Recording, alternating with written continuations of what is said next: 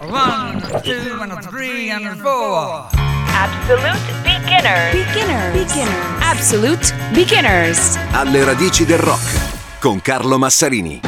Nell'Inghilterra pre-Beatles non c'è quell'esplosione di rhythm and blues e rock and roll che avviene negli anni 50 in America. Nell'attesa che quei dischi arrivino oltreoceano, vengano ascoltati, digeriti e parta il boom anni 60 della musica che ne deriva, chiamiamola genericamente beat a partire da Beatles e Stones, qualcosa però c'è.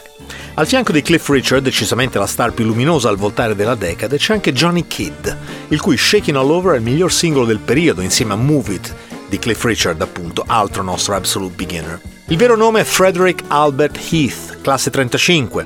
Nasce a Londra, comincia suonando, come tutti del resto, skiffle e rockabilly. Con la sua band, nome improbabile, Freddie Heath and the Nutters, ovvero Freddie Heath e i fuori di testa, fa un provino per la HMS, ovvero His Master's Voice, la voce del padrone, la EMI, insomma piace uno dei brani che ha scritto, Please Don't Touch, e il 45 ha un certo successo. Per il lancio i discografici gli cambiano il nome in Johnny Kidd and the Pirates e lì però nasce tutto un altro mondo.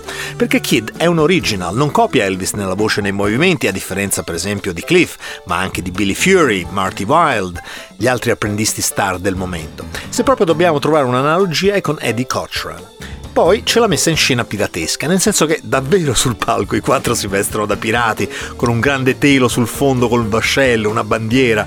Johnny addirittura in pubblico si mette una benda nera sull'occhio come un vecchio bucaniere. È una mania di usare costumi di scene aggeggi vari, Kid brandisce anche una spada da pirata, quelle corte e larghe di lama, che non si è mai visto se non a teatro. Però quel genere di spettacolo, un po' gran ghignolo, un po' carnevale, lo riprenderanno in tanti quando l'usare una certa teatralità comincerà ad andare di moda. Vedi per esempio qualche anno dopo dopo Alice Cooper. Perché Johnny Kidd e i suoi pirati avranno molta più influenza sulle band che seguiranno rispetto alla quantità di dischi che vendono subito. Il loro format, basso, chitarra, batteria più la voce solista, sarà il template sul quale si costruiranno la maggior parte dei gruppi che verranno. In particolare, leggenda vuole che Roger Daltrey degli Who abbia mollato la sei corde dal vivo proprio guardando le esibizioni dei pirati. E proprio gli Who, nel loro imperdibile live del 69, Live at Leeds, ne faranno una versione ancora più potente, hard rock, come è ovvio. Oltre alla versione degli Who e quelle di Susie 4 e Iggy Pop, c'è un'altra band che riprende Shaking All Over. Canadesi, vengono ribattezzati dal loro discografico Guess Who, indovina chi, col punto interrogativo, per approfittare della curiosità dei DJs. Magari è un altro gruppo della British Invasion.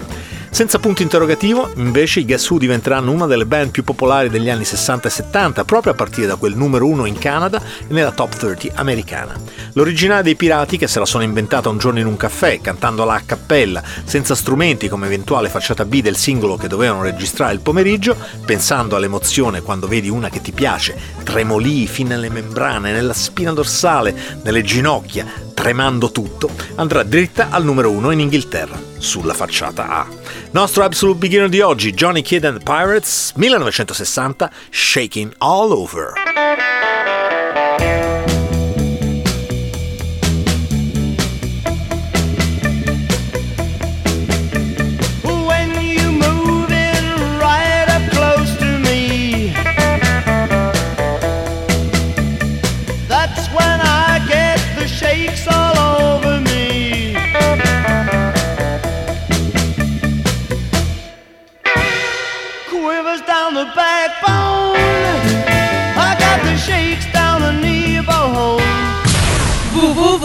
Virgin Radio. Punto 8.